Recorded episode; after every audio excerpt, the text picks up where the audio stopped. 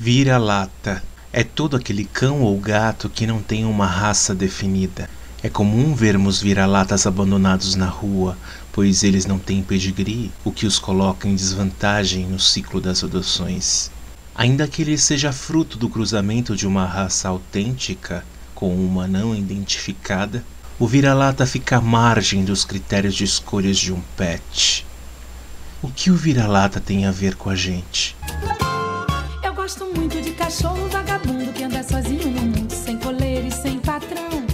Gosto de cachorro de sarjeta que quando escuta a corneta sai atrás do batalhão. Nos anos 50, o dramaturgo Nelson Rodrigues popularizou a expressão complexo de vira-lata. Ele atribuía ao brasileiro que sempre se colocou em situação de inferioridade ao restante do mundo. Na ocasião, o time do Brasil perdia a Copa do Mundo para o time do Uruguai em pleno Maracanã. Nas palavras de Nelson, o brasileiro seria um narciso às avessas que cospe na própria imagem. O Brasil não superou o complexo oito anos mais tarde, quando vencia a Copa de 58. Pelo contrário, sempre que alguma coisa não vai bem ou dá errado, ouvimos: Ah, é Brasil, né? Ah, isso é coisa de brasileiro. O curioso é ver esse marketing negativo realizado pelos próprios brasileiros, que no ápice da sua falta de consciência existencial crê que é um americano que nasceu por aqui. Sabe aquela máxima, raiz e Nutella? Brasileiro raiz é aquele que tem consciência crítica da realidade dos outros, ou então aquele que acha porque ganha um salário generoso faz parte de uma elite intelectual. O brasileiro Nutella é aquele do junto e misturado. Seria aquele que não se esforça nem um pouco para fazer as coisas diferentes. Somos todos brasileiros, preto ou branco ou vermelho. Somos índios, somos negros. Somos da miscigenação, somos uma grande legião. Somos o futuro de uma nação.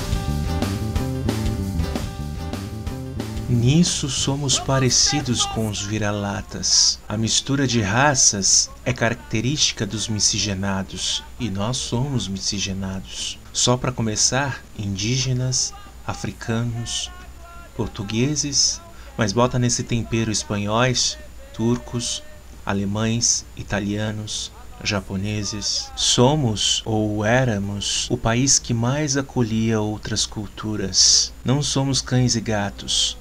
Se fôssemos, seríamos do tipo de raça não definida. Mas essa não é uma questão. Acho que o grande barato da mistura é refletir se ela é um problema de fato. Falo isso porque temos uma cultura própria além do sincretismo de culturas. Esta mistura de povos apenas agrega valor. Essa mistura é rica do ponto de vista cultural, temos um pedacinho de cada parte do mundo e podemos nos reconhecer em qualquer lugar do globo. Apesar disso, é o detrimento de ser brasileiro que fala por nós. Aquele brasileiro que fala mal do Brasil não conhece o próprio país e, em alguns casos, pode nunca ter conhecido outra nação, e se conheceu, se resumiu aquele deslumbrado que foi conhecer e teve que voltar. É de uma crise existencial olavista achar que nasceu na nação errada, que essas pessoas, que essa cultura não nos define.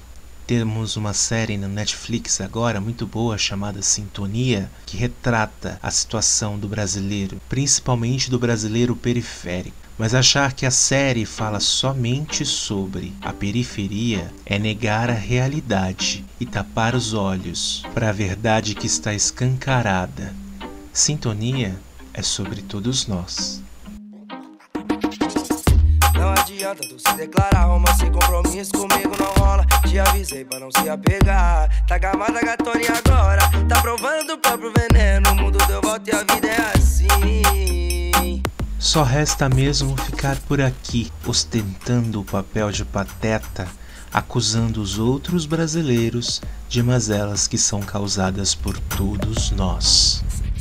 Ontem eu falei que te amava, mas hoje eu já te esqueci.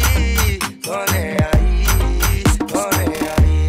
Não é você que gostava de brincar de iludir. Tô nem aí, tô nem aí. Essa galera diferenciada ou brasileiro de raça, são os maiores responsáveis por minar a autoestima do próprio povo. O brasileiro de raça é aquele que defende que a maioria dos seus compatriotas deve ser burra, quando a burrice é bem relativa. Posso ser um sábio sem ter estudado nada, e posso ser estúpido tendo doutorado. O que diferencia um e outro é o que cada um faz com o que aprende e de como aplica aquilo que aprende. Somos comunistas e capitalistas, somos anarquistas, somos o patrão, somos a justiça, somos o ladrão, somos da quadrilha, viva São João, somos todos eles da ralé da realeza, somos um só, um só. Há uma ideia de qualificação do indivíduo a partir da relação dele com o trabalho. Você tem um valor diferenciado se tem uma carteira assinada ou se não precisa trabalhar. Mas, se a gente for falar de trabalho como fundamentação de caráter, nós vamos esbarrar em alguns problemas ideológicos. Essa máxima de que o trabalho é fundamental para um ser humano de bem é reforçado por ideologias e religiões há séculos. Karl Marx foi e é demonizado por defender a ideia de que quem produz tem direito ao lucro do que produz. A lógica do filósofo, sim, Marx é um filósofo, empodera a classe trabalhadora. Mas vira-latas não são obedientes, não seguem dogmas ou doutrinas, e são beneficiados pela liberdade. Talvez por isso sejam mais difíceis de se domesticar. Por serem livres, vêm e vão, e são agressivos apenas quando o que é seu está sob ameaça. Há também certo descontentamento quando estão em cárcere, e é comum vira-latas estarem em cárcere. Canis são prisões para cães. Corrente é um meio de manter o animal restrito a um limite que, naturalmente, ele não respeitaria se tivesse liberdade. Em dado momento, o amor do cão pelo dono, independente de sua raça ou falta dela, faz com que ele acredite que a coleira é algo bom para ele. Qualquer semelhança do homem e a relação com a sua carteira de trabalho pode não ser mera coincidência. Deixo aqui claro que eu não tenho nada contra a CLT, tá? Não sou empresário e muito menos defendo quem defendeu a reforma trabalhista. Segunda é dia de branco, vou arrastar meu tamanco. Quem não tem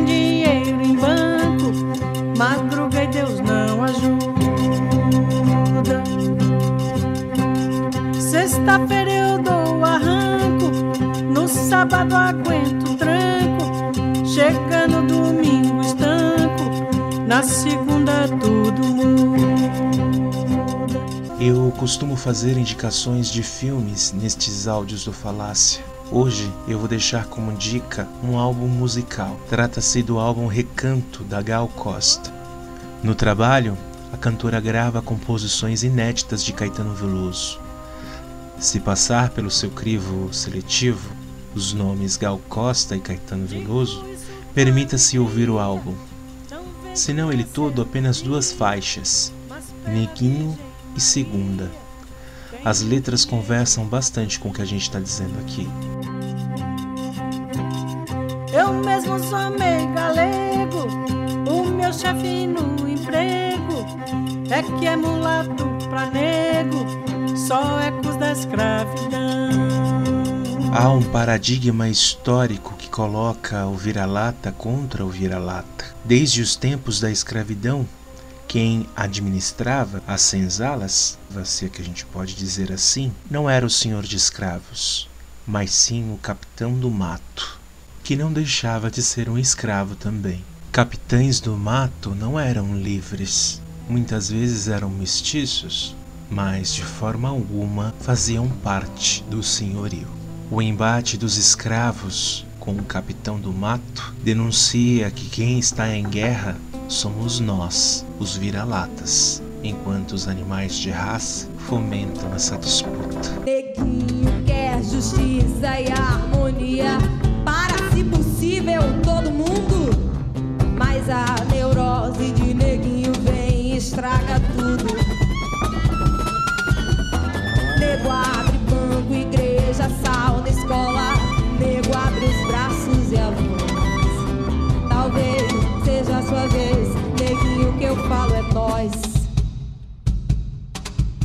Liberdade tem preço. Para ser livre, às vezes um indivíduo tem que escolher entre ter alguma coisa e comer, como os vira-latas que vivem nas ruas, revirando lixos, bebendo água da sarjeta. Sempre que vejo um animal abandonado, eu penso: será que se ele pudesse escolher comer ração e água filtrada em troca de ficar acorrentado, ele escolheria isso? Eu lembro do rei, um vira-lata que eu tive. Lembro da festa que ele fazia quando soltávamos ele das correntes. Ele corria de um lado para o outro do quintal na esperança de que havia sido alforriado. Todo ser vivo clama por liberdade, seja vira-lata ou seja de raça. Não tenho vontade de ter um novo animal. Não seria capaz de usar correntes novamente. O antropólogo Roberto da Mata tenta destrinchar esse mistério complexo de nação que somos em várias obras literárias. Destaco O que faz do Brasil Brasil. O primeiro Brasil do título desse livro é em letra minúscula. Fala sobre a malandragem, a arte do jeitinho. Apesar da riqueza cultural, da mata reflete sobre a ideia de que a mistura de raças era um modo de esconder injustiças sociais contra negros, índios. Ele diz ainda que nossas regras e preconceitos são perpétuos e não podem ser quebrados. A leitura vale a pena, porque ao falar do Brasil maiúsculo, da Mata lança um olhar otimista sobre a consciência e luta dos movimentos sociais e culturais em defesa do nosso maior patrimônio, a nossa identidade. Não é um livro recente, é de 1986. Mas tendo em vista que estamos a um passo de 1964, isso o traz para o presente.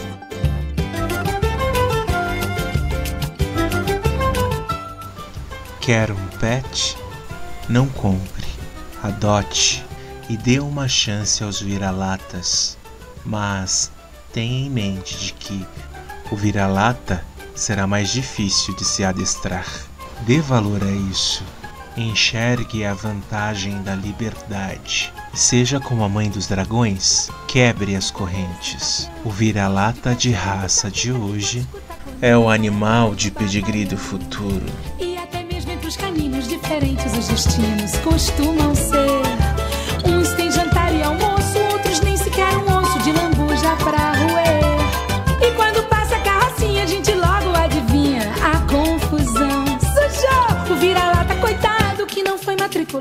Dessa vez virou sabão.